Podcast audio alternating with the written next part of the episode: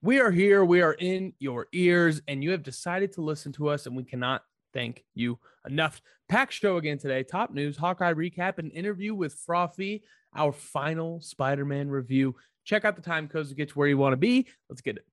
Truth is, we need new heroes. Thanks for the lesson. This is the way. In my culture, I am a Jedi. I am birthed with glorious purpose. We're all villains here. Got us united. I'm a superhero!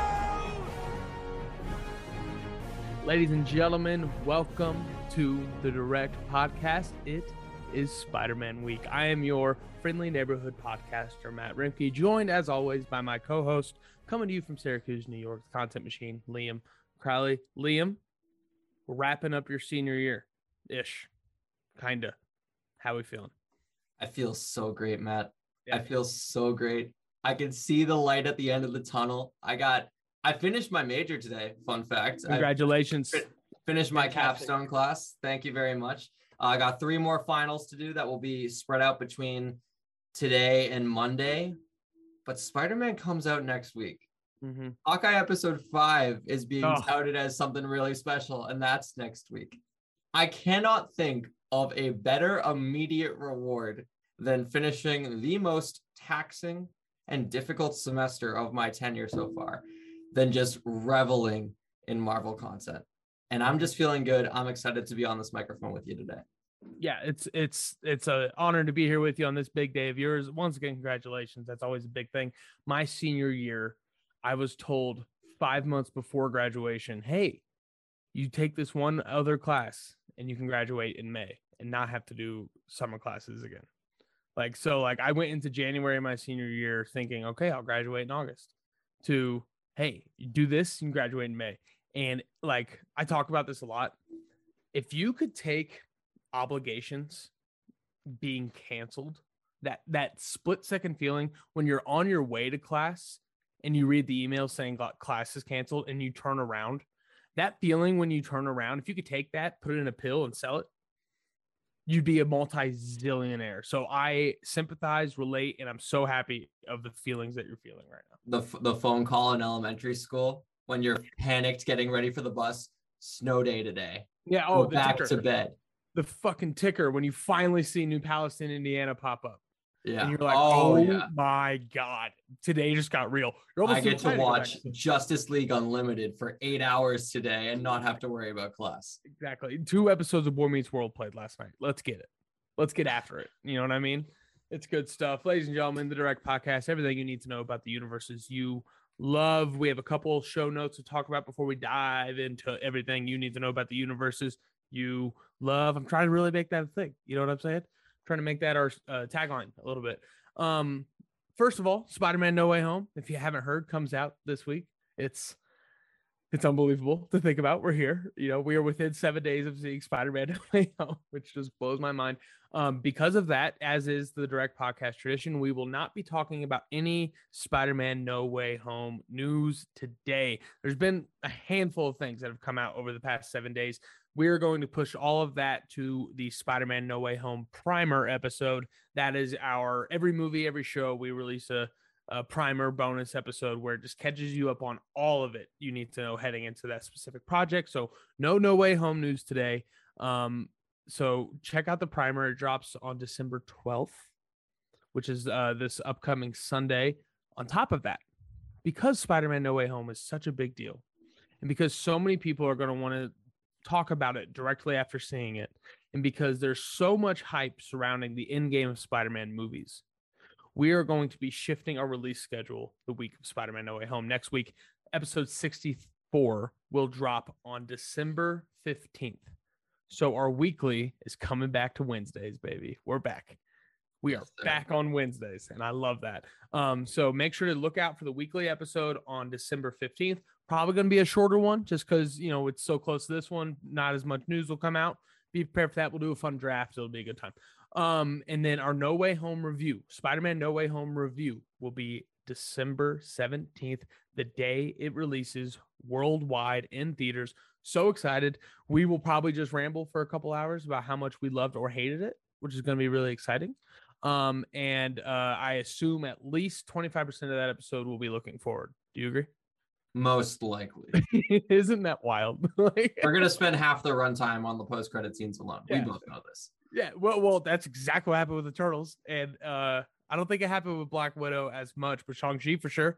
You Mhm. know, like a lot of the show is dedicated to the post credit scene. Very excited. Thank you guys so much. We will be tweeting all that information out over the next couple days just to make sure everybody's caught up. But weekly episode, episode 64 next Wednesday. No Way Home review next Friday, uh, December 15th, 17th, respectively. Let's dive into the quick question. Let's get there. We didn't get there very quickly, but Liam, uh, we got two this week. Shout out to the Hammer Seven for dropping one a great sweet note um, about the show, which we always appreciate and love. Trust me, we read every single word.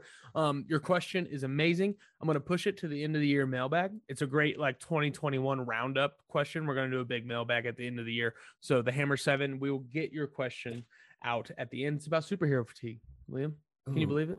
Can you believe it? I feel like that was our first uh our first direct discourse topic, or one of the early ones. yeah, here we are 15 projects later and- and within a year. Um, yeah, no, so the Hammer 7 will be answering your question at the end of 2021. But our quick question for this week, K Master, he's back. The boy. Always, always back. And we're just going to break it down right off the top.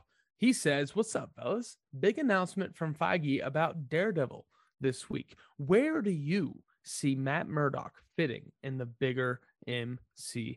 For those who don't know, Kevin Feige, our Lord and Savior, Kevin Feige, gave an incredibly uncharacteristic answer in an interview with Cinema Blend. And he said, The next time we see Daredevil, it'll be played by none other than Charlie Cox, retur- confirming the return of Charlie Cox as Daredevil, who played Matt Murdock in the Netflix Daredevil series. K Master's watching the series, and he just doesn't see how this Daredevil fits into this MCU. Can he lead a project being the same Daredevil he was in the Netflix series? Liam, I want to hear your thoughts about Charlie Cox back in the MCU as Matt Murdock, as Daredevil. How does he fit into this amazing universe?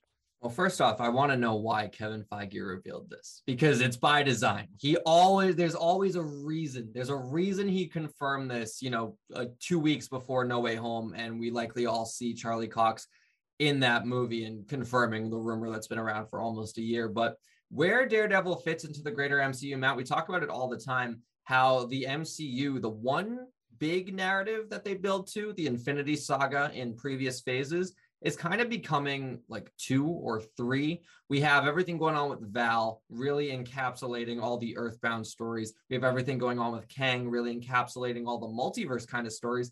And then we have shit going on in space that we're going to find out about in Guardians Cosmic. 3, Thor Love and Thunder, etc. But it does seem like with Hawkeye specifically, I'm really getting married to this idea that Kingpin becomes the Thanos of the street level heroes and you only see him every now and then so that when he does get elongated scenes, it really means something. And I think you can really build a street level universe around Kingpin as the big bad and then bring in your street level heroes to really flesh that out. I think Daredevil is a is a major player in that front. Do I think he gets his own solo project? I think popularity will tell. But for now, I would say unconfirmed. I think he'll have a big presence in She-Hulk. I think he'll have uh, a big introduction in No Way Home. I don't think he's as big of a player as like a Doctor Strange or any of the multiversal villains, but I think that same way that Ant-Man and the Wasp got greenlit only after Paul Rudd's Ant-Man was so popular.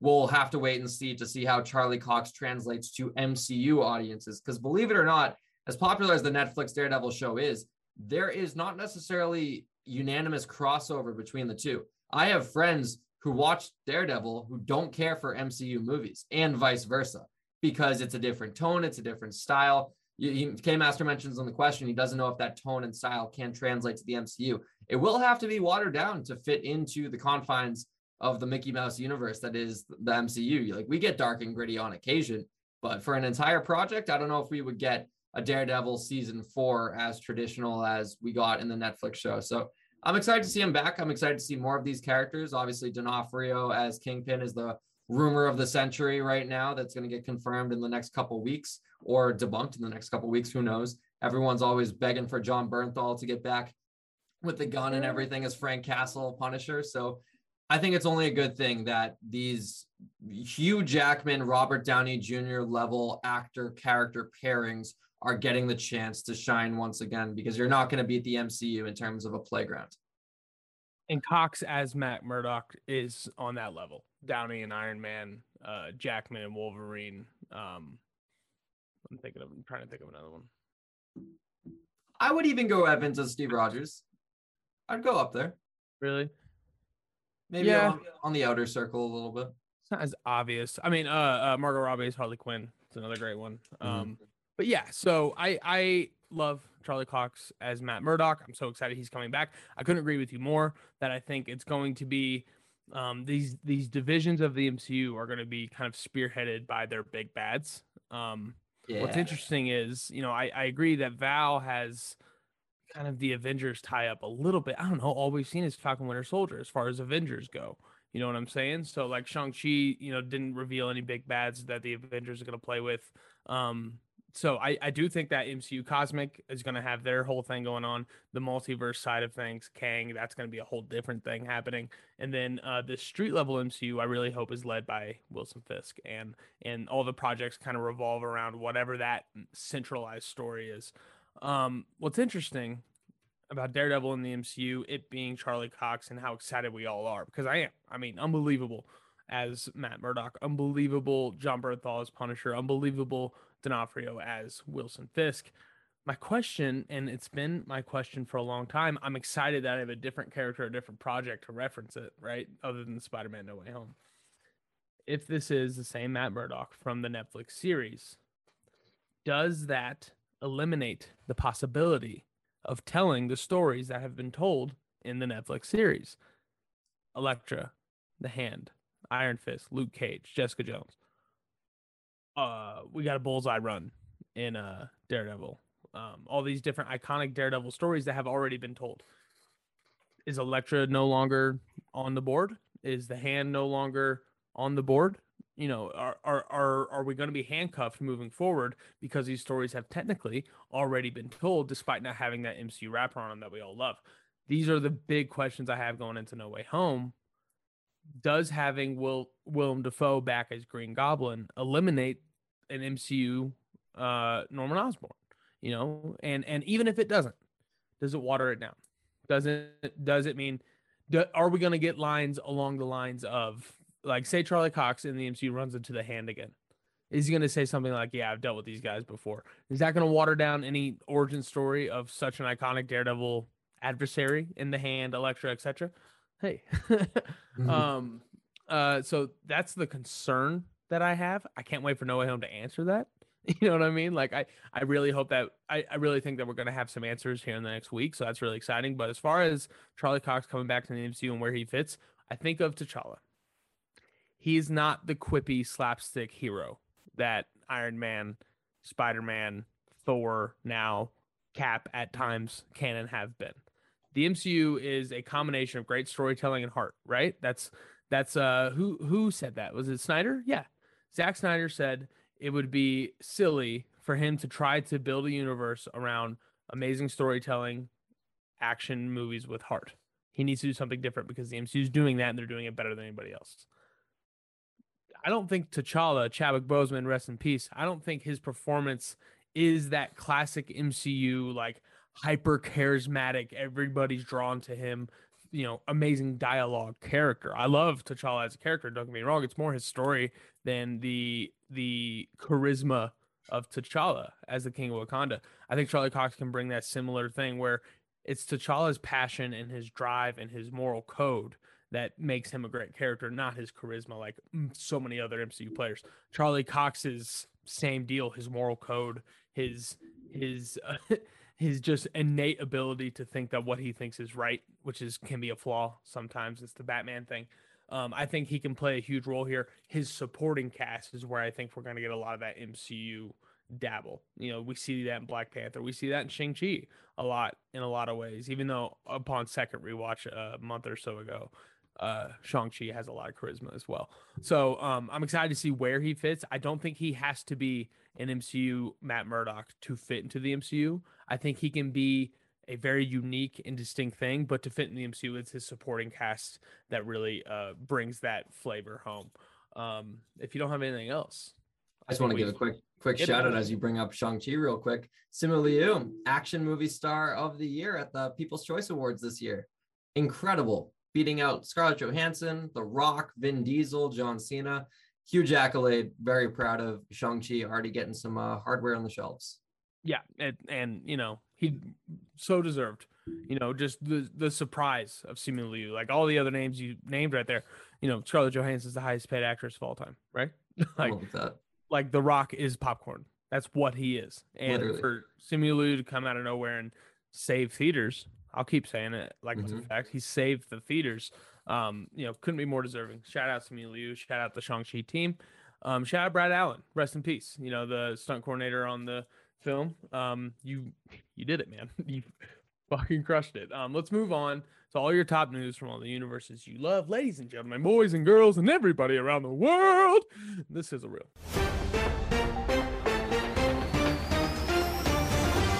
In a recent social media post, Captain Marvel herself, Brie Larson, revealed a clever new logo for the Marvels, the com- combining the icons from her, Monica Rambeau, and Kamala Khan's suits, driving home that this is a three-lead movie. And with some rare Ant Man news, Geeks Worldwide reported that Corey Stoll, who played Cross in Ant Man 1, would be returning to voice MODOK in Ant Man and the Wasp Quantumania. Scott Lang, Evangeline Lilly, and company are gearing up for a packed rogues gallery in the threequel. Rounding out the Marvel news this week, in a recent interview with Collider, Kevin Feige revealed that the Disney Fox merger did not change the timetable for the multiverse in the MCU. With the X Men and Fantastic Four now on the roster, Feige is handling this great power with great responsibility. See what you did there, Liam. That was really good. And moving forward with the blue brand, it is confirmed that Colin Farrell, yes, Colin Farrell, who is playing Penguin in Bob Pattinson's The Batman, will be getting his own spin off series on HBO Max. And finally, in news from a galaxy far, far away, Wonder Woman director Patty Jenkins has reportedly exited the chair on Gal Gadot's Cleopatra biopic to focus on her upcoming DC and Star Wars projects. Friend of the show and Falcon Winter Soldier director Kari Skogland will be taking on the role of director for the Cleopatra movie. And for more information on everything you need to know about the universes you love, make sure to check out the direct.com. Liam, What about the people in the back? ladies and gentlemen, that is the direct.com. Um, a lot of uh, some crazy news going on, some big announcements there. Um, I want to start with Patty Jenkins because I just don't think we can lock down this story. I think we've gotten it wrong on this show. I think we've gotten it right on this show. I think what we got wrong was actually turned out to be right. Can you help me as the journalist of us? What's going on with Patty Jenkins and Star Wars? It sounds like she just needs to get her ducks in a row. Nailed it. There we go. Because she has so many big projects that she's taking on at once. It is very rare for a director, regardless of their size and stature in Hollywood, to dive into three different major budget blockbuster movies kind of at once. Even the Russos, when they were getting Infinity War and Endgame, those were shot back to back, and those those are both Marvel movies with the same character.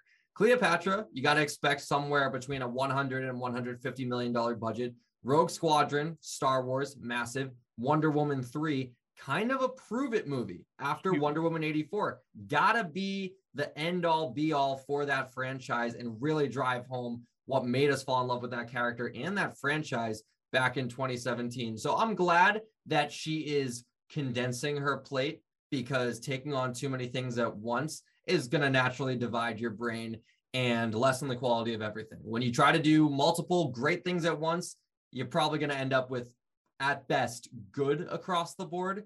Uh, shout out the Game of Thrones writers who were mentally planning their Star Wars movie during season eight, and that's why season eight sucked. And then they didn't even get to do their Star Wars movie, and it was a loss for everyone, fans, directors. You know, you know, Benioff and Weiss lost, and then Game of Thrones fans lost. It was worse for us. Trying to do a Bruce Banner there, you know, worse for me because I lost twice.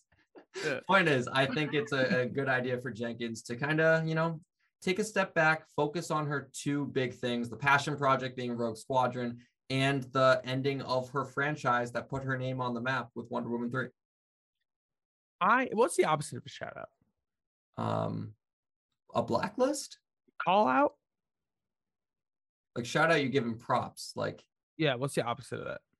like. Uh, Boo. Boo. Yeah, boo. We're gonna verb Give that. a boo to uh, George R. R. Martin. Did you hear he came out against Benioff and Weiss and says, "Yeah, I don't like how they edited it, bro. Write the damn books then." Like, like you aren't allowed to say you don't like how it ends when you're. Yeah, my ending is gonna be way better. Yeah, you have so much in front of you to learn what not to do, bro. Like that's not fair. I'm I'm not agree with you, George R. R. Martin, despite how rich and powerful you might be. I will not be silenced by these these authors who are criticizing these showrunners for how they're handling their properties. I will not do it. Patty Jenkins, just make Rogue Squadron great. I want it. I want it so bad, and I want you to do great in it. I want to cheer for Patty Jenkins. And Rogue Squadron is my most anticipated Star Wars movie, and I say that because I don't know what other Star Wars movies are coming out. You know, like like all we, we have names, but we don't have any titles or nothing. Um, uh, let's move over to Marvel. We don't talk about them enough. I think we should talk about them a little bit. Um, I loved Kevin Feige's response here.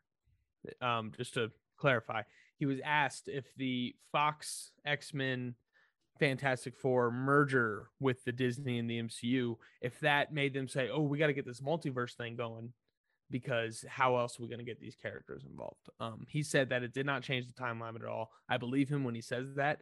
I think if you had asked me if I thought that it sped up the process a little bit before this quote came out, I would have said yes, based on Loki. You know, kind of rushing is not the right word, but man, they were quick with it when it came to getting all that multiverse stuff into that show, episode one, even. Um, so I I'm excited to hear him say this. I'm excited to hear him say that they're going to take it diligently because if you read the full quote check over the direct.com, we have a great article on this. Um, he goes into just how when you introduce the multiverse in the comics, it's the most powerful storytelling tool that there's ever been, and they use it so much. And a lot of times they use it really well. Other times they don't use it well at all.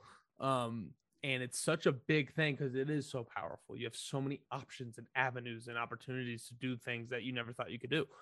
Handling that diligently, handling that with patience is what his most prime priority here.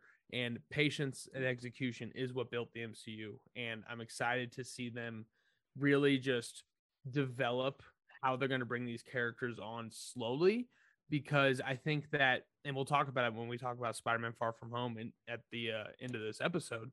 I love the long term plans that I am seeing in these movies and with these characters because we've seen Endgame, we've seen what payoff looks like and feels like when it does take 11 years to get there. We've also seen Justice League where it just kind of feels a little more empty than um, what we wanted it to be, and just a little bit of emptiness can really just take over your opinions on a project. So um, I'm excited to hear that.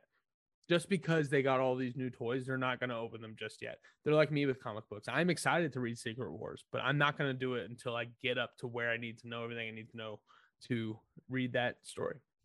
Patience, planning, execution. That's we we, we coined that like in the in the single digit episodes. You know, Mhm. that's that's how long we've been praising Kevin Feige for everything he's done. Uh, the Fox Disney merger went through in March of 2019, two months before Avengers Endgame came out, and that movie had already shot Loki's Escape.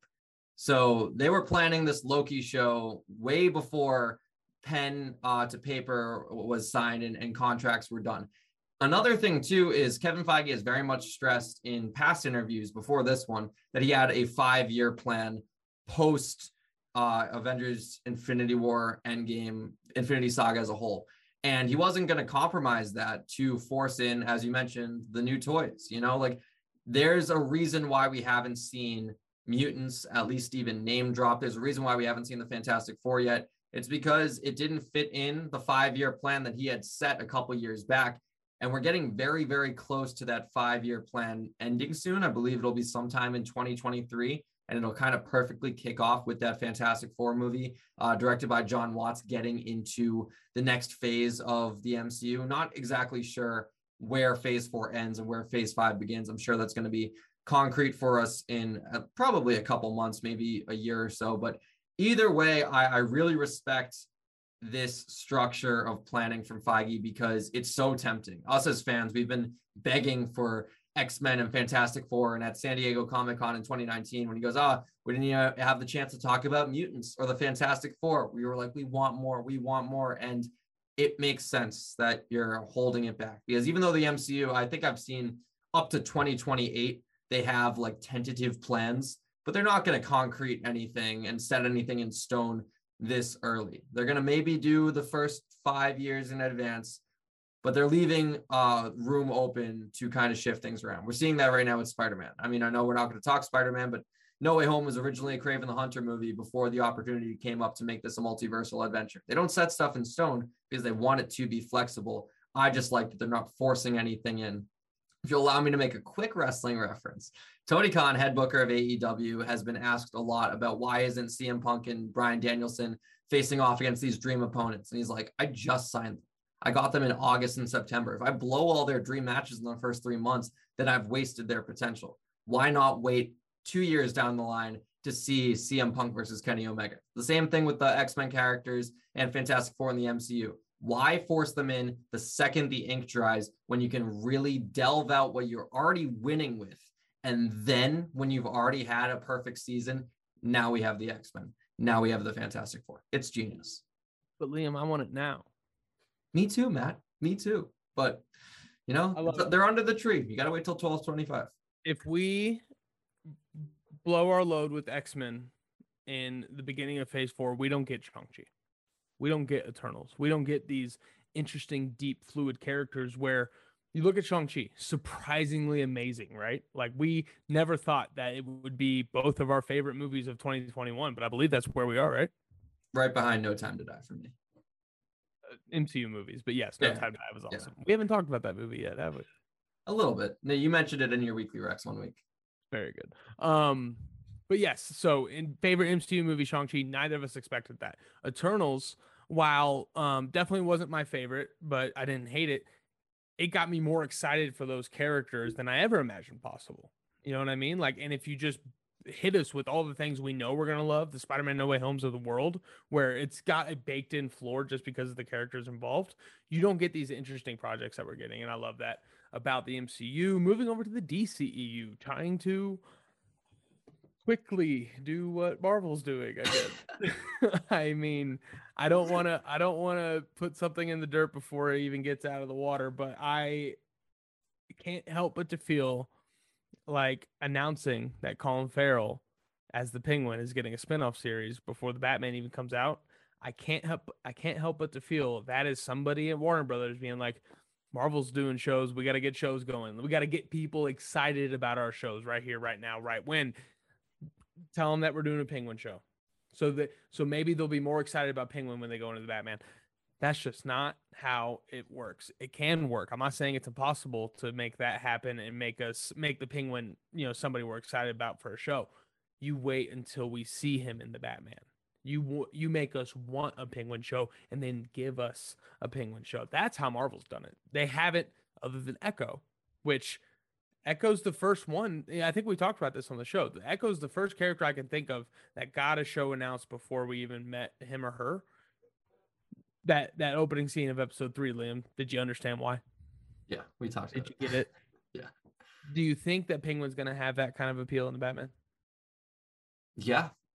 I'm gonna drink the Kool-Aid on this story. I think Alright. all your concerns are completely valid, but Penguin is a character in the comics that has the kingpin like mentality. You can build a whole underground crime universe around uh, Oswald Cobblepot, and I think having an actor like Colin Farrell lock him down, lock him down as soon as you can, because if he gets sick of the role too early, then you lose him and that character forever. And I think that I don't know if this is considered a DCEU project because I really don't know where the Batman fits in. I love the idea that they're kind of building a cinematic universe around the Batman. As far as we know, this is a separate project from the Gotham Police Department show that we're going to get. And we also have a Batgirl situation going on with J.K. Simmons, but I guess that's more in the DCEU and the Batman is kind of its own thing. I like the idea of branching out Robert Pattinson's uh, Batman movies and making series and all that around them is it too much too soon we just genuinely don't know we we need to wait until march to see this movie to see if it is any good but if it is as good as the trailers just make me and matt feel i think we're going to be okay so i understand that this is very much catch up, maybe even a little reactionary to all the buzz around the Disney Plus shows. But I'm here for it as of right now. Like milk your properties that are hot because they haven't done that in the DC worlds. I yeah, I'm excited for Colin Farrell's Penguin. I really am. I think he's gonna be great. I, I hope he has a small role in the Batman, if I'm being honest. You know what I mean? I hope he's like a secondary, even tertiary antagonist in this one. I hope that um, the other two really get more of the shine, and that makes the series much like Peacemaker. You know what I mean? Like Mm. second, third, fourth most important character of that movie. Can't be more excited for his show.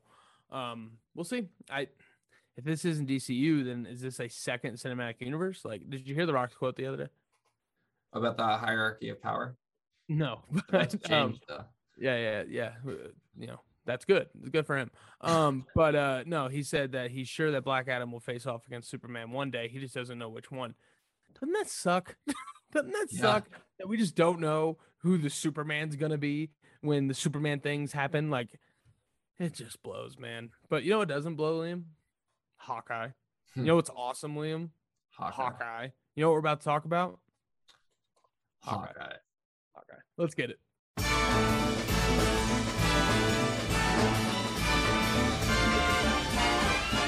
Ladies and gentlemen, Hawkeye, episode four, partners. Am I right? Am I right? Love that. Great title, great show. This show just keeps on being more awesome than I could ever expect every single week. And I can't wait to talk about this episode, episode four. We just have two episodes left. Gearing up for a big finish here in the home stretch. Liam, buddy, pal, friend, guy, Hawk, guy, what'd you think of episode four of Hawkeye? I thought it was fun. I thought it was fine. Um, it, it was a good episode. I enjoyed it, but not as good as episode three. And I think that this was an appropriate change of pace. Someone on Twitter was pointing out how the episode fours in at least the six episode Disney Plus series is because not the case whatsoever for WandaVision episode four. That was the cold open, right? With Monica Rambeau. Yeah, yes. Uh, uh, they Uh, are very on, much. Hold on, hold on. Let me let me try to remember the episode title.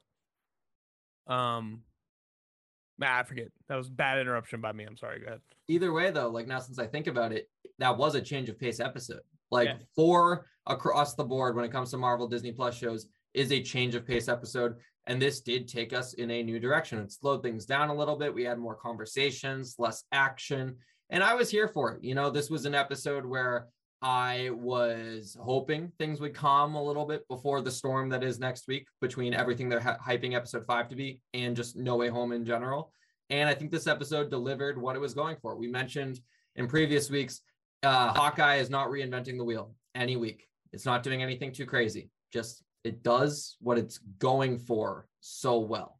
It's it's the perfectly uh, the most perfectly executed series I can think of so far, and I really hope it continues over the next two weeks. And I am very excited to talk about details about this episode. Absolutely.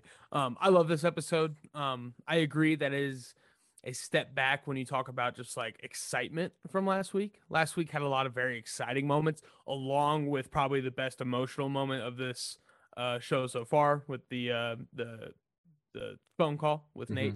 Um, so the combination of those two things really hit. This one was definitely more of the phone call with Nate than it was the excitement of episode three, but I think it really nailed that in a lot of ways. It did a lot of it did a lot of work to emotionally set the stakes going into the penultimate. Um, along with and and you know, this is something I never expected from the show. So many open threads with so many different mysterious, you know, what could be happening here, what could be happening there. And they all seem to really organically be heading toward the same spot, which is really awesome. Something I'm really excited about.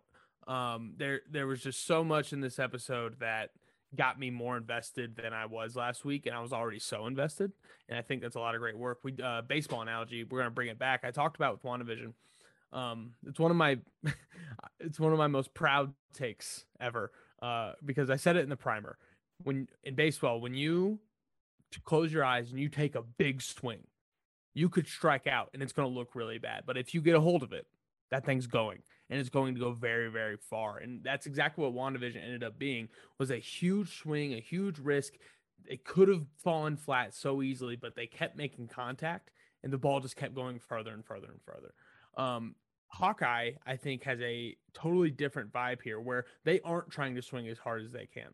They aren't trying to, you know, really, like you said, change the game in any way. Um, they're not trying to show us something we've never done, but man, are they driving this ball into the gap every single time. They're getting on base. This is the on base show. WandaVision was the home run. This is your batting for average. This is your guy who's going to steal second. This is your guy who's going to make every single solo home run a two a two run bomb. And I love that about Hawkeye because it really just encapsulates the character that is Clint Barton. You know, he's always been that consistent, I'm there for you kind of hitter. And I think the show is a reflection of that. And I'm really excited about it. Let's dive into it. Let's talk more as we go into spoiler, spoiler, spoiler, spoiler, spoiler, spoiler, spoiler, spoiler, spoiler, spoiler, spoiler. Love it. Spoiler. Love it. Um, Liam, a lot going on in this show. Um, this one really um all over the place wasn't the right word, but we got a lot of different story beats hit on in this show, which was exciting. Let's talk about first where the show starts off the Bishop family, um, Eleanor Bishop specifically. What's going on, man? She's like, she's like, I, she's had very few lines of dialogue. You know what I mean? I'm trying, I'm trying, she's really not in this show a lot, but every time she's in this show, I think she takes a huge leap into the sus list. Um, shout out Robbie Fox. You know, really just gets me more aggravated every time she comes on screen. She's gotten me to the point where not only do I think she's the bad guy, but I hope that Jack isn't the bad guy. And I hope even more, he's not just not the bad guy, he's just an idiot.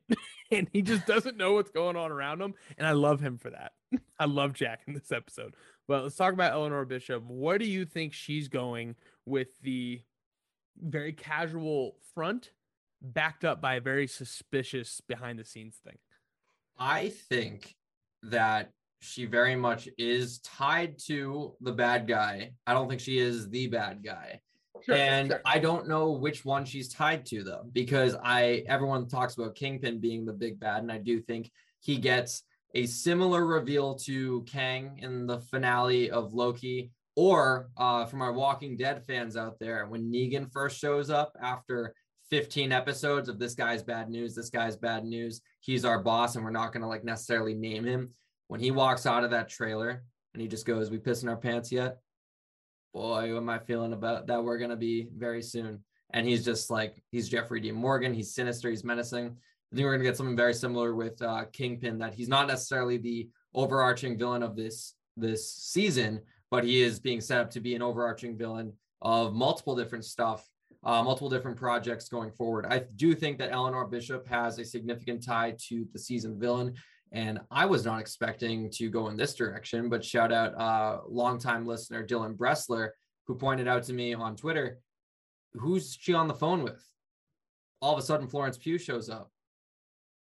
JLD, Val. She got connections to whatever's going on with the Thunderbolts. Like she's got friends in high places clearly, and it's clear that she uses them for nefarious means. I'm willing to bet that uh, Eleanor Bishop and Bishop Security has a much bigger piece to play, not just in this series, but in the greater MCU. I thought it was kind of odd when you got a caliber, uh, an actor of the caliber of Vera Farmiga to play the mom of one of your main characters in this show the more she becomes sus as the weeks go on, the more I realize why they wanted to get such an A-list talent like her in what on paper seems like a throwaway role.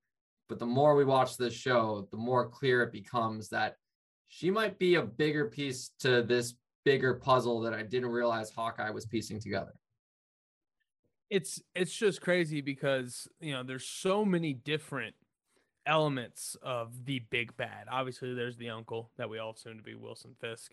There's, you know, the tracksuit mafia is a organization within their own. We assume Wilson Fisk is at the top of that, but Jack Duquesne's involved. You know, we saw it in last week's episode that he is the, at least on paper, CEO of a front for the tracksuit mafia. So there's Wilson Fisk and Jack Duquesne as two, you know, potential unrevealed big bads. And then you throw in Vera Farmiga here, making that phone call. Florence Pugh shows up. That not only brings Eleanor Bishop into the fold, but also Val. And so that's four different characters that could be playing a larger antagonist role than being presumed. And, you know, obviously we want to see Wilson Fisk, but he's probably not an integral part to the things happening in this show. You know, I think he's above that. Um, you know, nothing against everything going on in Hawkeye, but I do think he is the you know they, they've talked about it in this episode where you know he doesn't like attention does you know he he's expecting someone to handle this. Is it jack? Is it eleanor bishop? Is it val?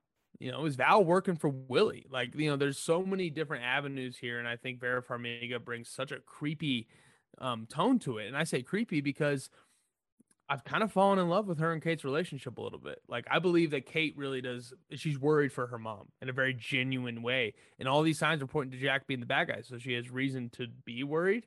But, you know, it's going to be really heartbreaking for Kate to figure out that Eleanor's behind something here. You know what I mean? That's an emotional weight for Kate that not only is it going to be shocking when it happens on screen, Kate has no idea to be prepared for that. She's worried she's worried about Clint's emotional shit right now she has no idea what's coming. You know, like her biggest thing is my mom is marrying a murderer. What happens when your mom is that murderer? Like that's really gonna hit her in a big way. And um, I'm excited to see that. What did we think of the uh, the scene where you know Jack kind of has a face turn here a little bit, and you know we get to see him and Eleanor and Kate kind of be a family for a second. Um, charming for sure, but you know, do you think that that is kind of doing a double red herring, kind of make us, you know, get us off Jack a little bit before maybe bringing him back into the fold in a negative way? I I just don't know what to think anymore because um I kind of want to pitch it back to you real quick. Are you disappointed that Jack and Clint don't really have a prior relationship in this series adaptation of the uh Matt Fraction run? No, I'm not because I trust that the MCU is going to find a way to make it creatively awesome. Um I think the in the Matt Fraction run, it, for me, it wasn't so much they had a uh, relationship; it was that they were trained by the same guy um, mm. in whatever they were doing. I don't think that's the move here, just because Clint's a you know trained Shield agent. But um, I think Jack Duquesne having some sort of um, you know lore behind him that Clint's familiar with, that'll itch that scratch for me. Okay, fair enough. Um, and I do want to see more of him because we haven't really fleshed out the sword skills aspect from uh, either episode one or two. You know, he's hiding something, what's going on. He had the candy that was specifically embroidered with the family name at the Almond scene. the third of, of seven. Crime, of seven, exactly. Um, I I I want to know where he links into all of this. And Eleanor being as suspicious as she is, I wonder if they're both up to their own weird stuff and it's separate from the interests of Clint and Kate, but at the same time, the timing of the phone call just seems to line up too well. It's it's like this show is like beating us over the head with the twists, but I'm just not willing to buy into them yet because they seem exactly. so obvious and the MCU is usually never obvious. And at the same time though, if they are obvious in this case, I don't think it's a bad thing. Predictability is not necessarily a bad thing. You can expect something. We expect Tobey and Andrew to be in No Way Home. Does that mean it's going to suck? No, it's going to be freaking awesome because it's something cool. If Eleanor is the bad guy here or has ties to the bad guy and we were all expecting it, I think it still could be cool. Unless, of course, uh, the, the one, you know, rotten egg in that example is uh, Sharon Carter power broker stuff. Very lame. Obvious from the jump lame execution on the reveal. I hope this goes in a different direction. And I think the difference uh, we're gonna get here, even if it's like the same plot wise kind of vibe, where I don't know, I don't think the general audience thinks that Eleanor Bishop's a big bad. I think I think we all think she's up to something, but I don't know. But um, I think the difference here is Vera Farmiga and Hailee Steinfeld are gonna act the hell out of that when that reveal happens. You know, that's gonna be awesome to watch because those are I mean obviously Vera Farmiga is Vera Farmiga. She's been doing this for a long time. She's, you know, she has a franchise surrounded around her in uh The Conjuring. So I think that she has the chops to bring whatever they have for her to the table um in episode 5 or 6, probably 5. Um but, but Hailee Steinfeld coming off of her with that, I think it's going to be an electric scene. I think about I'll bring it up again uh Wanda verse Vision right before um Pietro shows up in WandaVision, you know, when they both kind of float up. Stop lying to me. Exactly. Yeah. Like like those those are two unbelievable actors giving it their all in a very contentious situation. That's what I'm hoping to get from Kate and Eleanor, the bishops. Uh, moving on to another mother in this show, another mother. Hmm. Um, somebody who's been in the MCU since 2015, somebody that all of a sudden has more intrigue and mystery and um, suspicion, I'll even say, surrounding her than ever before. It's Linda Cardellini's Laura Barton, Clint's wife. Um, I do have to say off the top, I can't be completely unbiased here because Linda Cardellini was responsible for Cory Topanga breaking up in Boy Meets World, Hmm. and that's something I cannot forgive. Ski Lodge Lauren, you know you you flirtatious little thing, you know. Uh, Natalie Dormer from Game of Thrones, that was that was Linda Cardellini in Boy Meets World. Um, but so not though. um, she she is seen in this episode. Um, obviously talking back and forth with Clint. Um, Liam, we we praised early in the series how cool she was with everything. You know what I mean? Yeah. Like ah, the tracksuit guys. I hate those jerks. You know what I mean? Like she's on the team just by association. Um, very Pepper Potts and Avengers kind of vibe. Um, but this time she's doing spy stuff. She's looking up things for Clint. She's you know doing info. She speaks Russian at one point, and she has an incredibly, it seems tumultuous interest in this Rolex that uh, everybody seems to be looking after. What do we think about Laura Barton, and what do we think this Rolex could mean for the Barton family? I mean, I think it points to her having a superhero role, at least in the MCU's past. Um, I, I'd love for her to tech. She's still reprising her role as Velma in the live-action Scooby-Doo movies, and Clint helped her escape Mystery Incorporated because bad people were after her. But no, if, if we're being realistic, I see the the keyword being tossed around on all the socials. Mockingbird seems to be what everyone is pointing towards, and I think that would be really dope. It's it's a way to have Clint's relationship with her have so much more of a cool foundation that they're both agents and she wanted out and he provided an out for her um, and was able to let her like bury her past. Whatever this Rolex is, I do think it it is connected to her specifically. I don't know how or why or or why it's getting resurfaced now and why it was at the Avengers compound and whatnot there's so much going on and the delivery of his line when he says um about the rolex it, it's from someone i used to work with and my mind immediately was like oh okay tony stark because i feel like his name was thrown around with the watch before but now like someone i used to work with you know he's not lying same way how he's like wasn't lying about his family in 2015's age of ultron just kind of you know leaving it um mysterious and don't, vague I don't have a girlfriend. yeah, exactly. Yeah. Exactly. So I this is a reveal that I didn't expect to happen in this series, but I'm very intrigued and I hope it opens the door for a um flashback scene because I'd I'd love to see Hawkeye doing Hawkeye spy shit in a pre like Iron Man era of the MCU. I love going back to that weird middle ground of the world is pretty modern, but it's before we meet our heroes. And I'd love to see Mockingbird and Hawkeye on a mission in like 2005. That'd be so sick. It'd be sick. It'd be awesome. Um, I really hope that something like that happens. It definitely seems to be Laura Barton. Um, you know, something with this watch is going to reveal her as a former Shield agent, which, as you know, a theme of this show, you know, you can't just bury your past; you have to deal with it. And um, you know, that's something that seems to be coming in in a, another sense with Laura Barton. I I have a question for you. Have you seen anywhere anything about runtimes for these last two episodes?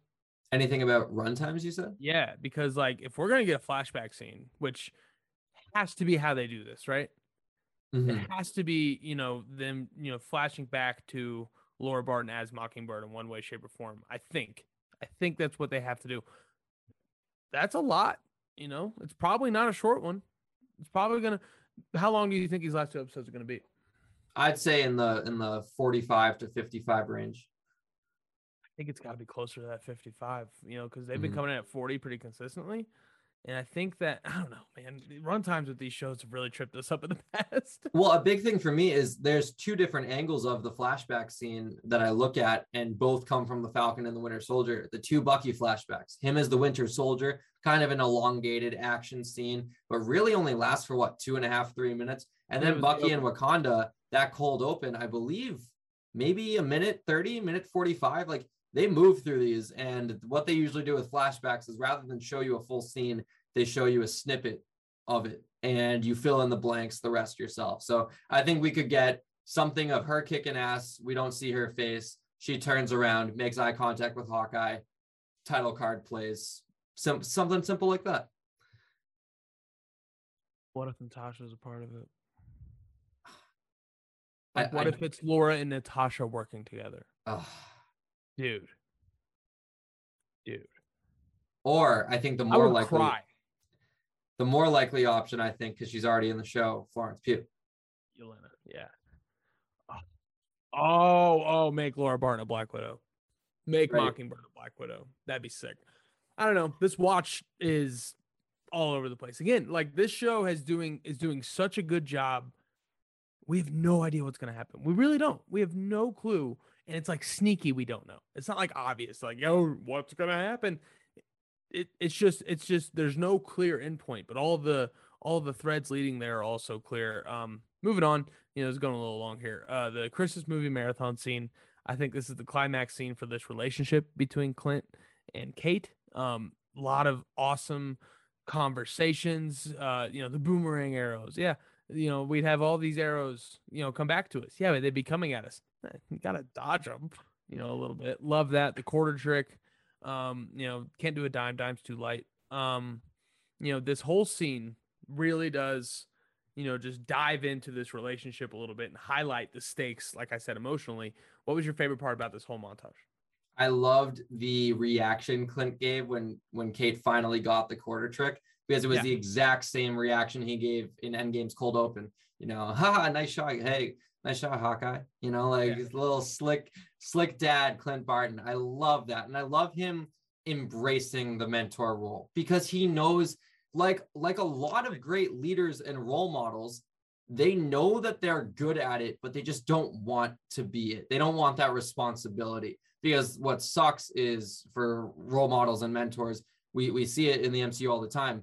That responsibility also comes with what happens if I fail. That's going to hurt so much. And Clint, I feel like, is like, I'm not a role model, not just because of Ronin, but because of how I lost Natasha on Vormir and him having the pushback, despite him being the best fit for the job in terms of leading a new aspiring hero to see him embrace it even just a little bit and then immediately push back which we'll talk about very soon is awesome. And it an, another reason i said it in one of our earlier reviews for hawkeye please stop making me fall in love with these og characters. Like i i need to make room for new ones. The rookie class this year is so strong. And all of a sudden clint barton low key might be in my top five of characters we've seen on screen this year which is insane. Oh, and I love it. I wish we had a video podcast. He's showing off his his six OG Avengers pop Funkos, and they're all colored to an Infinity Stone. It's epic. Badass. And what's Um, what's the what's the board it's on? Is it embroidered with anything? No, it's not. I wish it was. There's stones on them though. Okay. Yeah, which is cool. Do they glow? No, I'm, I'm gonna get lights. I'm gonna get lights to put behind them. Um, I I I couldn't agree more that they're just doing so much to make you care in such fun ways, and it's bonding. And then you know they really do the roller coaster thing where they bring you up, and then we're having fun, and you know Mele Kalikimaka, like you know like it's it's holiday stuff, and then it drops into the Ronin conversation. And um, you know what's the best shot you ever took? The one I didn't take. I mean, come on, dude. Come on. You can't beat that. And uh, you know, I want to ask you about this scene, but I want to point out real quick the use of music here. Um, when they're talking about uh the Ronin thing and the when he met Natasha, the Black Widow theme plays. It's very cool. And then when he's having those flashbacks, um, and later in the episode when Kate is falling off the side of the building, Mm, Vormir theme plays. yep. It's great. It's wonderful. I love how they did that to emotionally bring us in on a um, auditory level. Um, the the Ronin reveal here, I think, was done so well because I, I I really like when characters in shows and movies aren't stupid. Kate has been with him for four straight days, asking and learning about Ronin through various means. She figured it out. It wasn't. It wasn't. Oh, what? Like she figured it out, and I like that. I like that she uh, had that approach to it.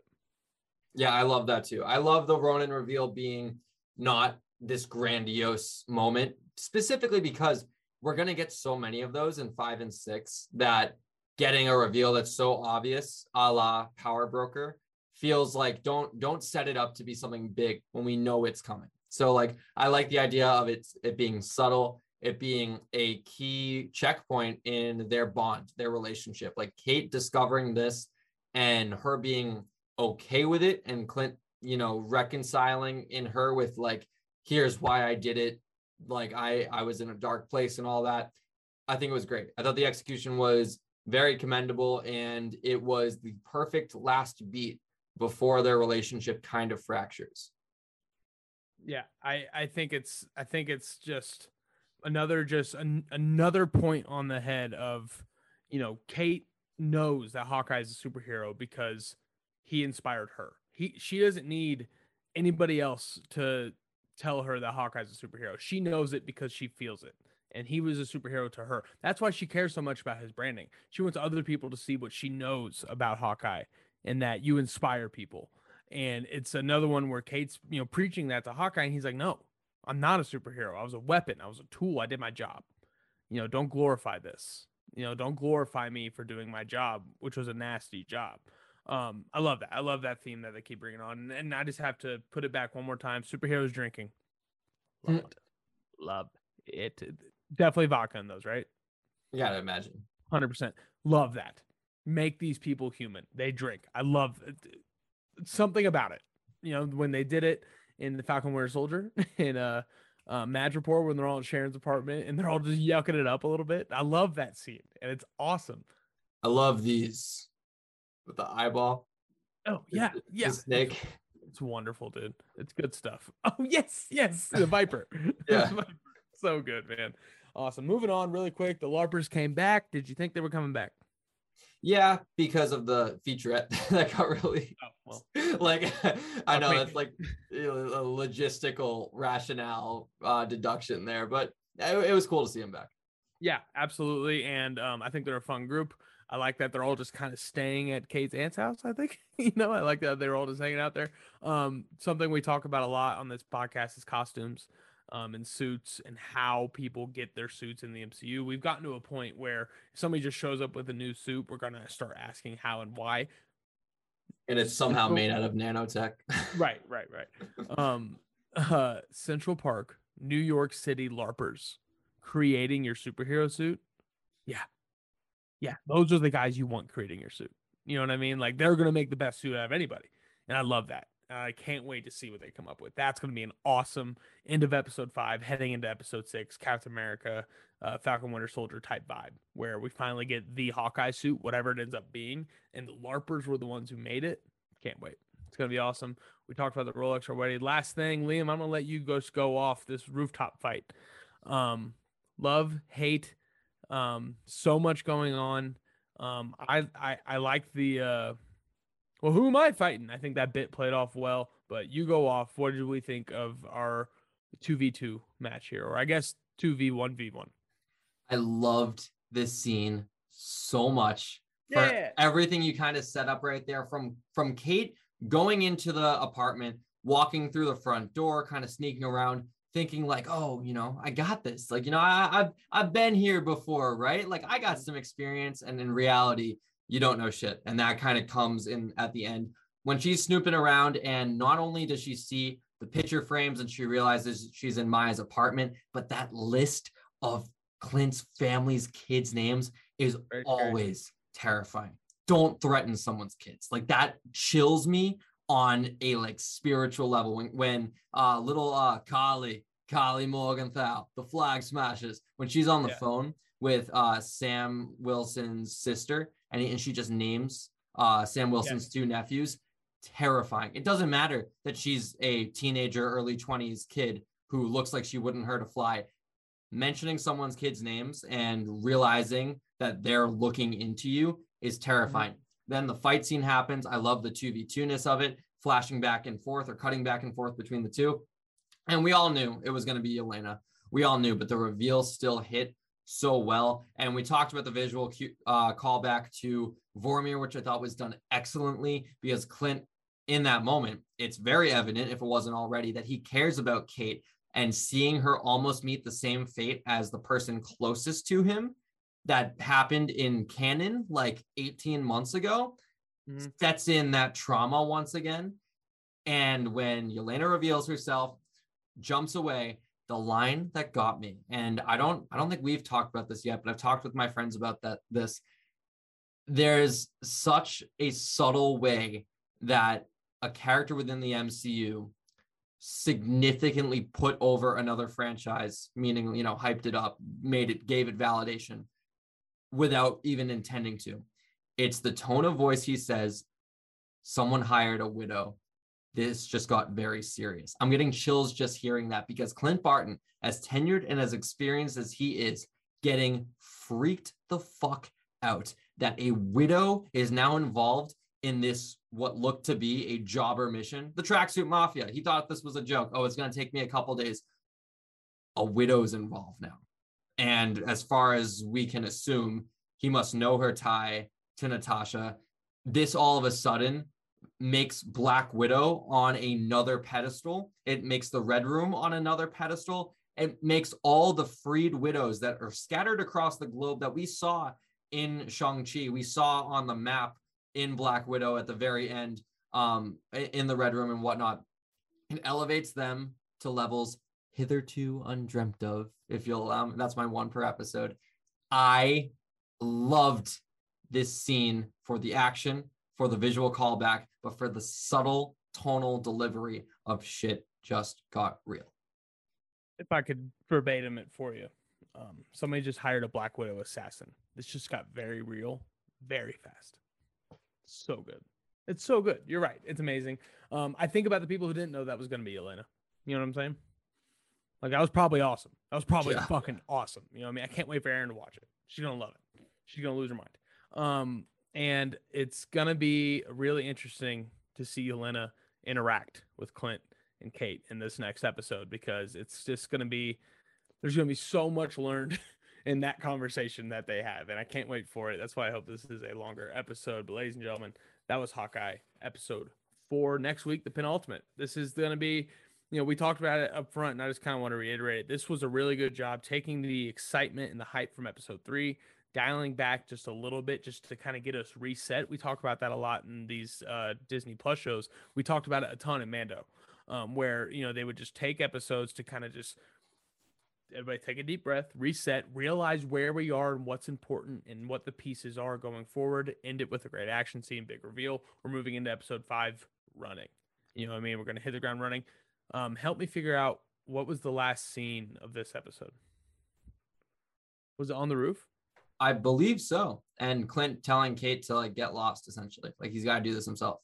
If four episodes in a row now, they have picked up right where the last episode uh left off. You know mm-hmm. what I mm-hmm. mean? Episode 1 ended with uh come on, so good. Still the best mm-hmm. line of the show. Um episode 2 with um I'm having a hard time here when they were oh, oh Echo Echo reveal. Episode two was Echo. Went right into Echo. Episode three was Jack. We went right into Jack. So I think this picks up on the rooftop. I don't know where it goes. You know what I mean? From there, you know what I'm saying? Like that's that's gonna be interesting going into next week. See if they do a flashback, maybe just kind of reset us a little bit. But another thing I'm excited to see play out is the something we didn't talk about the relationship between Maya Lopez's Echo and her number one henchman Kazi. You know, that tension, there's a lot going on there. There's a family dynamic that is so different than the Kate Bishop and Clint Barton stuff because this is turmoil. This is Fra wanting to do what's best for the team and Maya possibly being a little uh, selfish here, using the team for her own revengeous reasons. And, you know, who better to talk about all that with than the actor who plays Kazi himself? Ladies and gentlemen, our exclusive interview with Fra Fee. Matt Roembke here, and I'm sitting down with the hot guy who knows sign language, Kazi from Marvel Studios. Hawkeye, Fra, Fee, Fra, Thank you so much for sitting down with us today. Such a pleasure, buddy. How are you? I'm doing all right. Left foot, right foot, getting through it. Um, we got to we got to start with the tracksuit mafia. All right, such an iconic and hilarious group from the comics. You guys have brought them to life with way more depth than I ever thought you would. This show's all about family you know, and you seem to carry that with the tracksuits and also with Maya Lopez. Kazi is her translator, and they seem yeah. to have known each other since they were kids. What's the unseen backstory between Kazi and Maya that brings that family dynamic together? Well, um, I'll be forgiven for saying this because I believe one of our writers uh, tweeted about it, but Kazi is actually at the karate class where Maya is mm. there. When Maya is there, so they do have a very long history together and they have found themselves in this surrogate family, you know, the TSM. Um, I I suspect that it means a lot more to Kazi, uh, the TSM, and it's Mhm. only until uh, Maya's dad is is um is killed that she that uses their manpower to to try and seek revenge. The TSM is extremely important to Kazi. It's, it's his life foundation. It's all he knows. So whenever Maya manages to find herself above Kazi in the pecking order, that's a tough pill for him to swallow. Um, but at the same time, they have this past together, and he's loyal to her. There are he has he has he has um there are there are feelings of of respect and care and loyalty to her as well, and that's where the real um dynamic is really interesting. He's um he's been dual dual loyalty. Yeah, it's a lot of layers there. And that's what this show has. There's a lot of things going on. Obviously, Clint has hit, has his stuff. Kate has her stuff. The tracksuits have their own thing going on. There's this mysterious uncle figure that everybody's talking about. Um, you know, that's a lot to unpack with only two episodes left, but let's make it simple. If you could, in one word, in one word, describe episode five and six for the fans. Ah, mental. Mental. it's gonna be insane. I love that. Just, Um, just, just mental, yeah. that's that's all we're looking for. That's all we're looking for. There's a ton of new projects coming out, including an Echo spin-off series, something that Kazi is obviously going to be very interested in. Eh, So, with all these new projects coming out in the MCU, building the Streets of New York corner, where do you want to see Kazi show up next after Hawkeye? he should have his own show. Yes, the Kazi show. I don't know. I, th- I think Kazi would be thrilled to be in Rogers the musical at some point. yeah, I mean, and, and you have all that stage experience. I think it would really pay off. it's an obvious, an obvious choice. He said, "Yeah, good one. Be in it." Uh, were you tired of the word bro by the end of all this? That's the last question Yes. I have. Yes, you gotta be. I don't want to hear that word again. Come on, bro. It's great. Thank you uh, so much for sitting down with us, Fra. I really appreciate you. Cheers. Bye bye.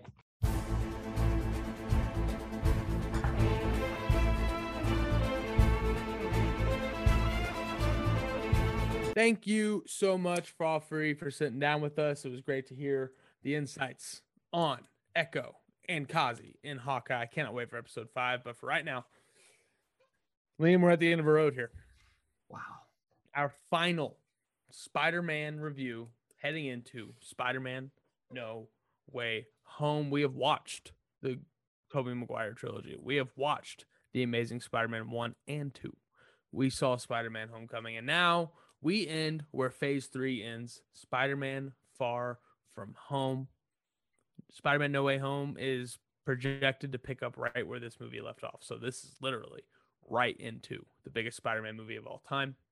Liam, this is a hell of a movie for so many reasons. It's a Spider Man movie, it's an Avengers movie, it's a epilogue, it's it's it's everything. There's a lot going on here. We're gonna dive right into it. Our three big takeaways. Liam, what is your first big takeaway from Spider-Man Far From Home? I have positives, but I'll get Oh. into them later. I'm going to kick things off with how I felt immediately after this movie ended. My first time watching it, actually, since I saw it in theaters July 2019. I believe the same thing for you as well, right, Matt? Uh, yes. Yeah. So it, it had been a, it had been a minute, and not that I I looked on it with rose tinted glasses, but it sat fine in my my middle of the pack MCU, and I thought it was a fine installment. Spider-Man Far From Home, in my opinion, kind of mid. Not gonna lie, it felt like a placeholder movie. Now, since I know where we're going with No Way Home, I don't think that this movie did a, a ton for uh, compared to other middle of the pack movies sequels cap winter soldier uh, i think about um, even even iron man 2 advancing tony's relationship with his father i think that this did a lot for peter parker personally but where this movie ends i wonder if you really need to fully immerse yourself in this movie in terms of the bad guy revealed his identity and that's that i i I just didn't love this movie as much as I expected to upon a rewatch. And there are things I love. There are things I really like. And I don't think it's overall bad per se. But I think it's kind of, like I said, mid, right in the middle of the pack for good reason. Yeah. Um, I I agree that watching it on rewatch after two years of not seeing this movie, I was a little let down by how excited I thought I wanted to be. I think a lot of that is the fact that we have been surrounded in Spider-Man for the past three months. Uh, particularly, you know, it, it, the other movies when we see things on Twitter like clips or gifs or whatever, um, you know, we're like, yeah, you know, we've seen those movies a bunch of times. We know what that is. Whenever I see a Spider-Man Far From Home thing on Twitter before this rewatch, I was like, man, I forget I forget, you know, these things about this movie. I agree I was a little let down on rewatch compared to my first time seeing it, but um I think a big part of that might be because we watched Homecoming last week. And this is a huge step down from Homecoming, and that's not at the detriment of Far From Home. It's the fact that Homecoming is a top five MCU movie, and um, so I think it's hard to it's hard to follow that up. You know, it's it's hard to follow up Iron Man. It's hard to follow up The Dark Knight, and I think Homecoming's in that echelon of uh, superhero movies, especially for first ones. Um, I think something that really leans into what you just said right there is this movie has the unfortunate task of doing two movies at once, where it is a sequel to Homecoming, it is a Spider Man movie, there are Spider Man things happening, and it's setting up No Way Home. So I'm going to say three things it's a sequel to Homecoming, it is a huge setup to No Way Home, and that sounds obvious. Like, of course, the second one's going to set up the third one. It's doing that. Looking back, it's doing that so many different ways here. Um, but also, it has the unfortunate add-on that no other movie will ever have. Of this is the movie that follows up Endgame. This is the movie that has to answer a lot of the questions people have walking out of the theaters on April second in 2019. I think that I think that that is something that people overlook here. That you can kind of look at Infinity War Endgame and Spider-Man Far From Home as its own little trilogy because this is very clearly an epilogue answering questions about well who's going to be the next Avenger? What about the blip and all these different things? What is life like post Endgame this is a showcase of that. And I think it does that well. I think it does the Spider-Man thing well and I think it does the sequel thing well. But doing all three of those things well might just not allow any of them to be great. Um or or above great, I guess. There are great moments in here, sure, but I don't think any one plot device is uber great like Homecoming, where we gushed over everything, right?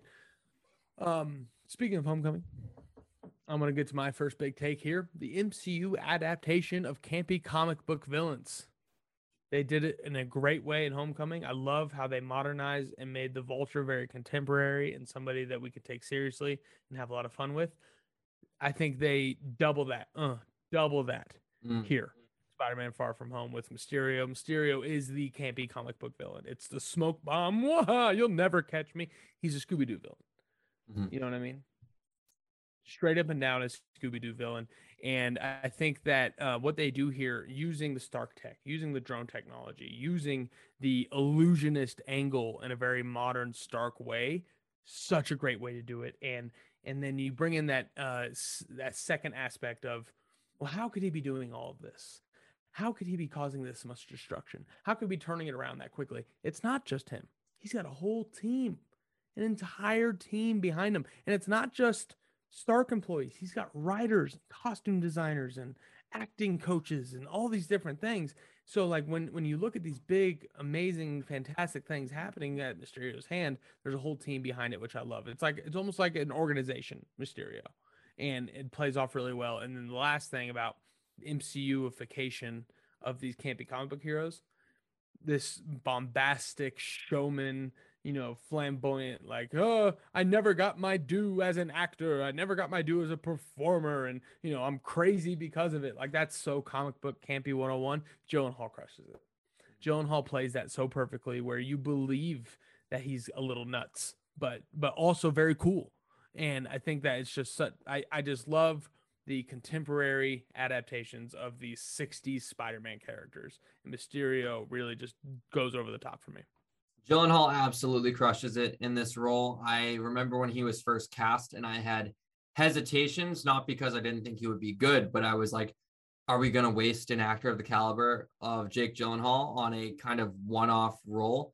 But I see why they cast him now. It makes a lot of sense. It it's his performance is there's aspects of Nightcrawler in there uh, for anyone who's a fan of Gyllenhaal's previous work. There's aspects of Zodiac. There's aspects of that one movie directed by Denis Villeneuve, which is called Prisoners, when he stars opposite Hugh Jackman. I really, really dig Jake Gyllenhaal in this role. Um, at sometimes he's a little bit generic A-list Hollywood star on, on screen, and I see Jake Gyllenhaal. Then there are other times where I see Quentin Beck, and I I point to the lines of fire all the drones now. That's straight up.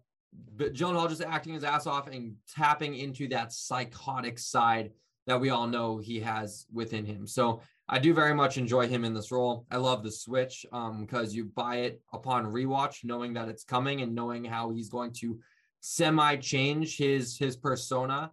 I looked for evidence of that persona being there from the beginning when watching this movie, and it was there. Him, he's clearly faking it upon rewatch enough to fool me the first time. I mean, we all knew the turn was coming, but I didn't know it was going to be so sudden enough to fool me the first time. This time I kind of saw it verbatim, and that's just the sign of a, a great actor, you know, not making the turn so out of left field that it feels unwarranted, uh, making the turn come from some place of truth.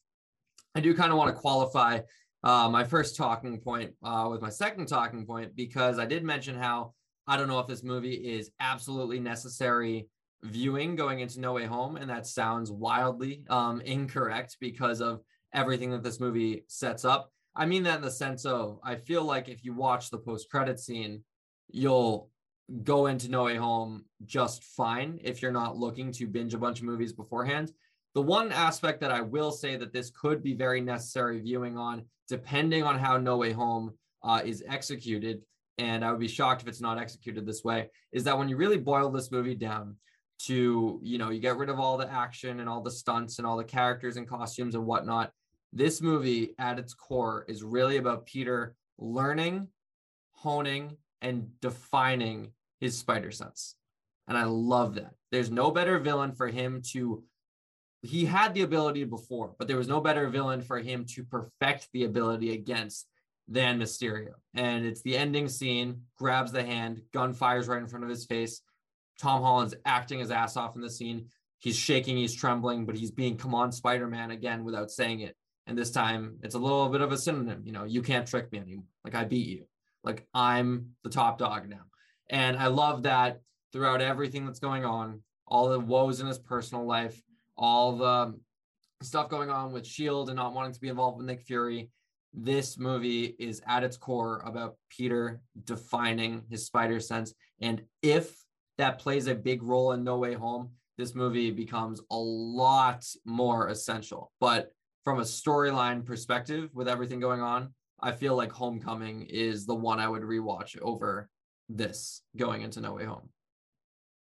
I couldn't agree more. It's kind of my second talking point too, so good on us. Um, I think what makes Homecoming special is that the lesson of great power, great responsibility is so embedded into the plot. Where this, it's a little more of an a plot, like a little more of a clear a plot, B plot. Whereas in Homecoming, it meshed so well together that it was almost like a blurred line. Shout out Robin Thicke. Um, the evolution of Spider-Man, um, specifically in the MCU, is um, such an quick side note.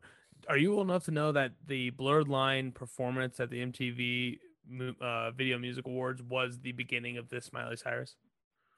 Yeah, when she had like the the cat and everything, and like the blonde hair and the short blonde hair the she came up with short blonde hair, cat ears, and the nude skin suit, and like mm. started grinding on Robin Thicke on stage, and everybody was like, "What the hell happened to Miley Cyrus?" Here we are. Um, mm-hmm. Wow, that was our pop culture side note. I love how they're treating Spider-Man in the MCU. We'll talk about it more with Tim Gettys later. What? Um, and um, you know, I've talked about it before, but like, this isn't final stage Spider-Man. This isn't Spider-Man going up against Green Goblin in a fisticuffs fight in movie one. It, it isn't, you know, this is so Peter Parker learning how to become Spider-Man so slowly. The first movie was him wanting to be an Avenger. him wanting to learn how to be that level of superhero. He just wasn't yet. And that was the lesson in the movie. It's okay that you're not that level of superhero yet. Infinity War Endgame happens, we get that transition into that level superhero trial by fire, right? This is Avengers Spider-Man. You know, this is him as an Avenger navigating that and you know like having a little bit of regret like man i miss my neighborhood vibe a little bit more. You know what i mean? I, you know this responsibility from a volume standpoint isn't what i was expecting and i think that um, you nailed it with this this is all about honing your spider sense because that's your biggest power. Like you know obviously the suit is great and your skills web slinging and your smarts and all that stuff is great but your spider sense makes you the greatest superhero of all time you know and and cable says that in a comic like i can't believe this peter parker kid goes on to be the world's greatest superhero. And it's because of his spider sense because his ability to hone that. And i love how they have evolved this from hero in training to hero really honing in his skill to this next movie is going to be okay you got to use you got to use all your stuff now. And and you know you're going to have to lose to win and I think they did a great evolution of that here in the MCU. But also, you got to think about it. They couldn't do the Green Goblin storyline. They couldn't do Doc Ock. They couldn't do Lizard. They couldn't do Electro or Harry Osborn or Norman Osborn or Mary Jane or Uncle Ben dying. We got five movies of that already. The Maguire trilogy, the Garfield trilogy. People don't understand that with this Spider Man in the MCU, it's not just the challenge of embedding this character into an established universe.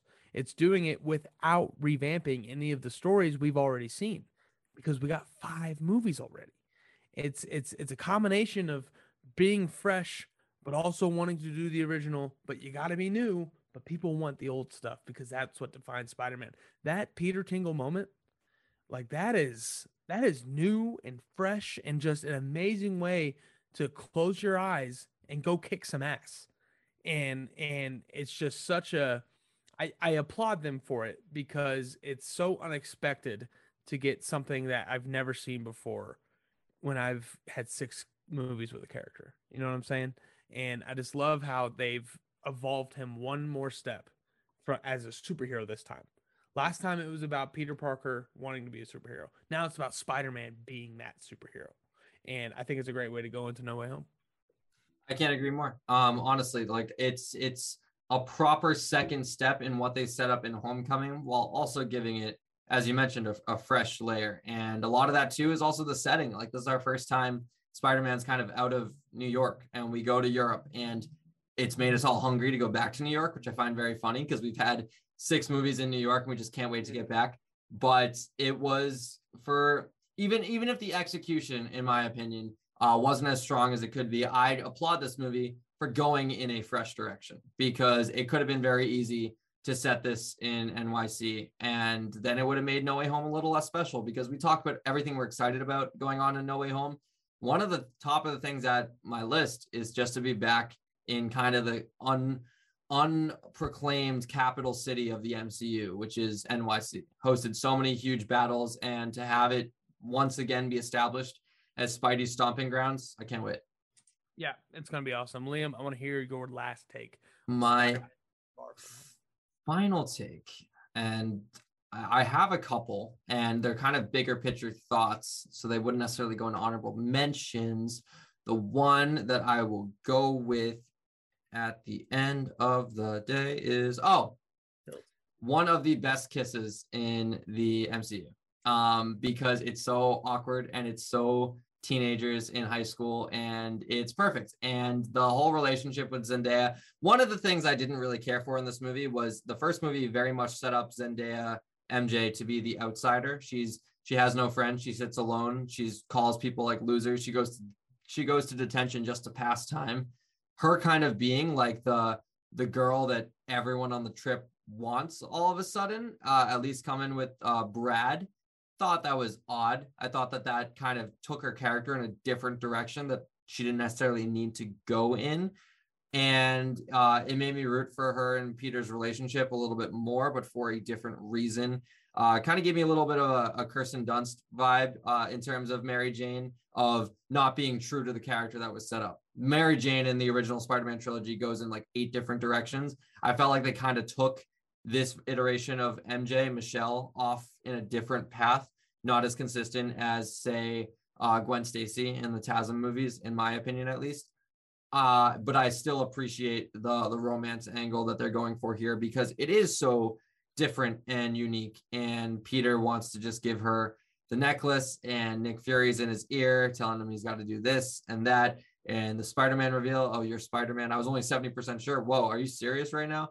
Thought it was great. And uh, I am very, very looking forward to seeing how they flesh it out in No Way Home because that relationship between the two. I here's a fun fact for you. I did not see Guardians Volume 2 before Infinity War. What? Can you believe that? Um, I didn't feel like I missed out too much, but I thought upon watching that movie afterwards, the Peter and Gamora relationship Yeah. hits a lot harder after watching Guardians 2. This movie, I think No Way Home, the Peter and MJ relationship is going to hit very hard because of what was set up in Far From Home. Guardians 2 top 10 MCU movie. Um Jesus yeah, Christ. it's a new it's a new take I have. Um oh no. I we we watched the Amazing Spider-Man movies, both of them, right? Yeah. What was the best part of that movie? Those movies. Oh, Emma Stone and Andrew Garfield. Emma Stone, and Andrew Garfield. I at, during this rewatch, having not seen Far From Home in a long time, I didn't think that we could ever. That was the big TASM has this over everything else. Is that that chemistry, that relationship is unmatched. It's not the same at all. Peter and MJ here in Far From Home. It's not the same as uh, Tobey and uh, Andrew Garfield and Emma Stone. That is, you know, that's that's passion. That's you know romance that's sex it's it's it's it's you know really but like you know that is a you know you know a physical chemistry that they have you know what i mean? Like they Hot. it's hot yeah no but like really like i'm not even trying to be like a joke like that is a different kind of chemistry than here. This is two 16 year olds in love man. Like a thousand percent two 16 year olds in love. They don't know how to say it to each other and it's awkward and it's stumbly and mj even has those moments of you know, like when Peter's like, "So were you just watching me because uh, you thought I was Spider Man?" And we know MJ that's not the case. MJ likes him. She can't say it either because she's nervous and scared because they're 16. And I think they nail that so perfectly. It's one of the best child relationships I've seen on screen ever, and I love it so much. I'm not saying it's better than Andrew and Emma, but I think it's as good for so many different reasons. You know what I'm saying? Like, like couldn't be more opposite. But I think they crush it and I think it's the core of this movie is you know we talked about it with Homecoming. You know the big hurdle that Peter Parker needed to get over was you know he just wanted to impress Tony Stark. It wasn't the world that was ending. It wasn't anything he wanted to impress Tony Stark, but at the same time he really wanted to go to Liz's party. You know what I mean? Mm. Like those are the two things. This one, all he wants to do is tell MJ he likes her. And that's all the stakes you need because you feel it because we've been 16 and we had that boy or girl in front of us that we wanted to say that we like you, but we couldn't and we can't because it's awkward and you know i don't know how to do this yet. You know i gave you a 50-50 shot man. You're kind of awkward. Um and i think that's just it, i think they absolutely crushed that. It's like we talked about with hawkeye. They were going for that and they nailed that. So that's a pretty awesome thing. Let's go into our favorite moments. I talked about the high schoolness um to kind of mirror the mj uh peter awkwardness. The whole bit with ned and betty. Love it, dude. We all know those friends who started dating a girl or started dating a guy, and then three days later, it's like, no, no, no, we're deeply, passionately in love. Like, we're gonna share dessert, and like, you know, they have a key to my house, and all these things, only to over the exact same flight. Oh no, no, no, we broke up. we broke up, but you know, I learned a lot. I learned a lot from this relationship. I love it. Ned crushes it and uh, the actress who plays Betty is getting better and better as she goes. One of my friends is listening right now, and I'm not going to say his name because say no, saying his name would give away the mutual friend we have who is just like that. But you know who you are. You know you're listening right now, and I know we're both thinking of the same person. And I'm excited for you to text me when you hear this. Um, my other favorite moment, uh, Mysterio, the hallway stuff, uh, not even the hallway stuff, the drone sequence of everything going down. Oh my god the the spider that's crawling and then the spider eyes turn into mysterio fishbowl helmets and then the moon in the background turns into a mysterio fishbowl helmet the amount they packed into this scene or kind of two of them the second one is a lot like less going on. Genius. Awesome. I don't even know how you storyboard that. Like, I have nothing but praise to give Jon Watts and the entire creative team that came up with that because they crammed Peter's entire life as Spider Man, as well as just about every single demon he has, into this one two minute CGI fest scene that felt perfect. And you're you can overlook the CGI. You know why? Because in the context of the movie, it is CGI. It's projector screens. It's awesome. And it's uh it's not in my top 10 MCU scenes, but it is for a lot of people. And I'll never fight anyone on it because it definitely deserves to be. 100% it goes back to my first point of taking something so comic booky and so absolutely ridiculous and making it make sense in this very grounded world i dig it. Um i need to uh, while we're talking about mysterio we didn't really talk about the reveal in the bar but um i liken it to when he opens the door and michael keaton standing there as liz's dad. Like like in the first movie like gasp in the theaters like how we sat with that silence a little bit there Yeah, yeah, that was nice. podcasting. Um, but um, you know, that was the gasp moment for people who didn't know Mysterio was a bad guy. That moment had to be nuts, dude. It had to be crazy. And and I think they captured they they they obviously realized the vulture reveal in Homecoming was a pivotal moment in that movie and something that we'll talk about forever. They captured that essence here. Obviously, it wasn't as um shocking because you know we as comic book people know that Mysterio is the bad guy, but man, I think they captured that, and I just can't wait to find out what the No Way Home version of that's going to be.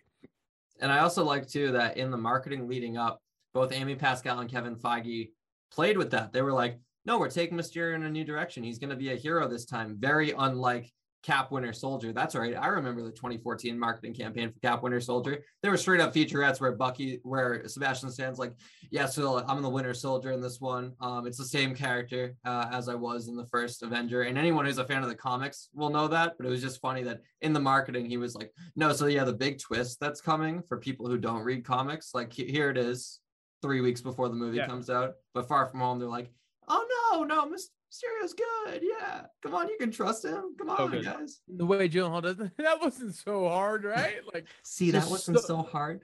it Somebody was get this stupid thing off me. such a Oh. harsh heel turn, and it was great. I think it was perfect. Really, it's so good. Yeah. I, I mean that that kind of does it, and that's not to say that I don't have other favorite moments, but not ones that stick out as singular entities per se. I got two more. First time I watched this movie, the entire movie, I couldn't help but think, man, Nick Fury and Maria Hill are acting weird. And, Hmm. and, and they're acting different and they're kind of stupid for getting duped by this guys, knowing what we know about them. There's no way Nick Fury all this. And when they get revealed as Skrulls at the end, Liam, such a good payoff. Such a good payoff for some meta shit throughout the movie. Like, yeah, they're gonna be a little off, and they were, and we know why, and it's great. And also, they're everywhere. Hmm. They are everywhere. Secret Invasion coming 2022. Um, and the last one I have is Parker Luck.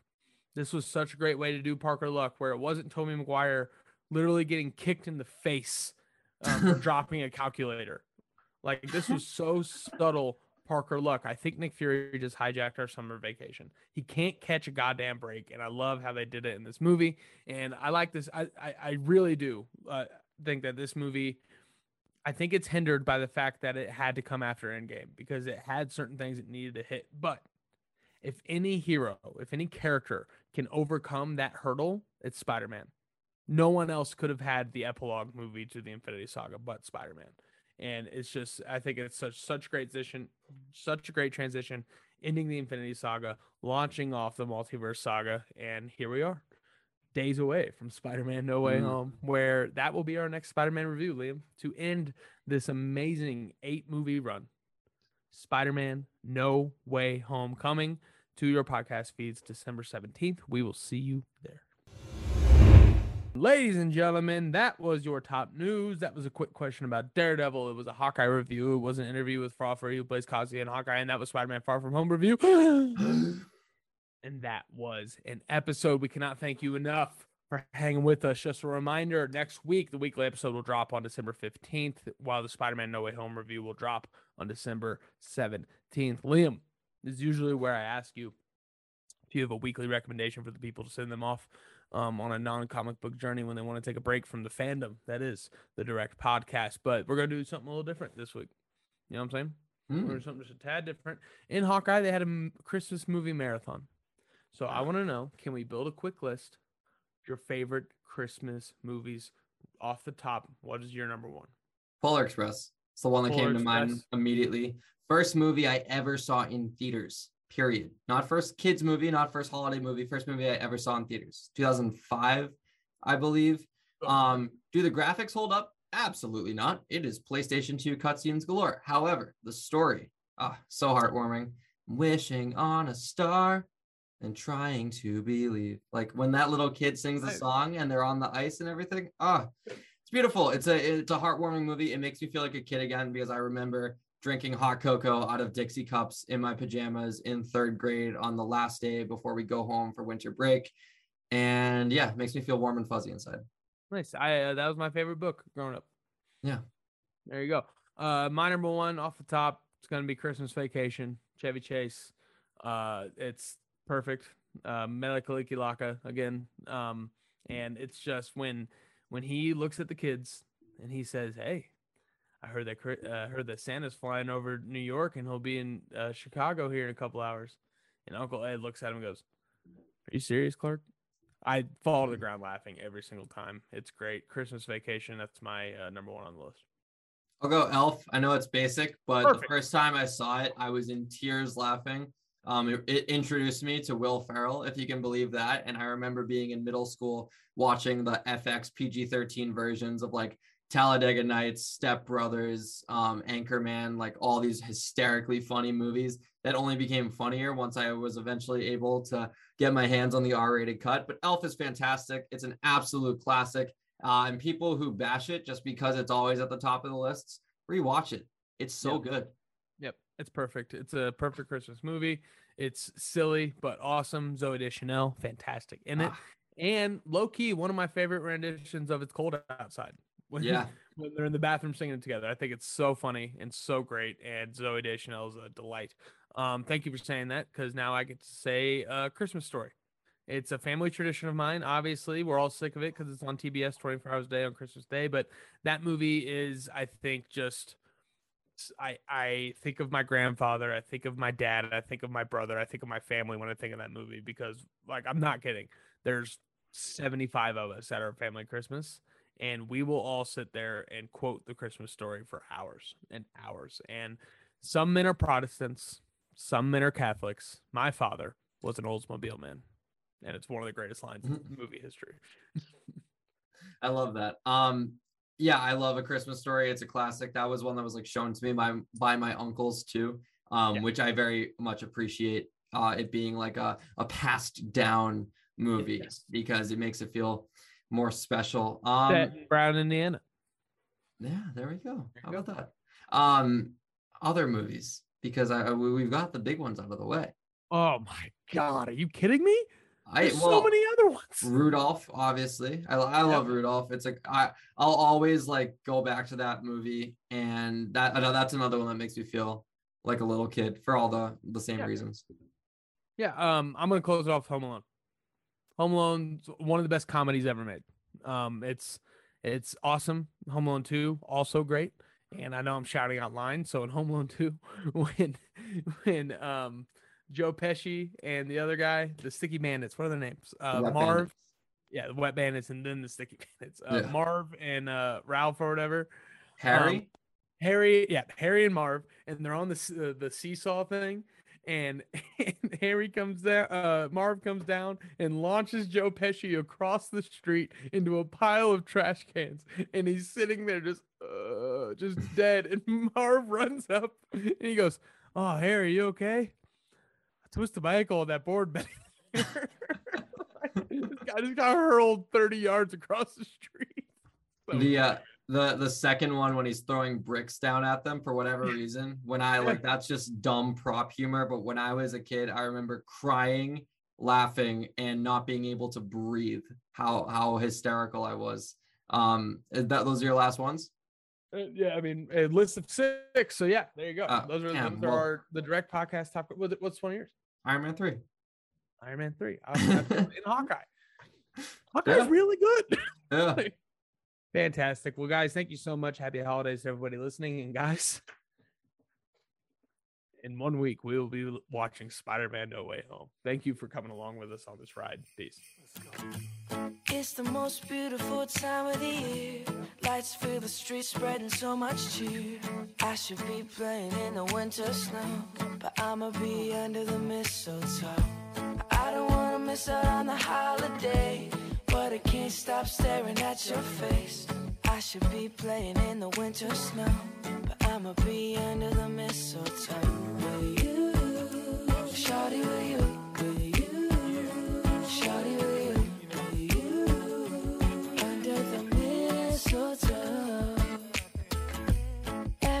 gathering around the fire. Chestnuts roasting like a hot July. I should be chilling with my folks, I know. But I'ma be under the mistletoe. Word on the street, Santa's coming tonight. Reindeers flying through the sky so high.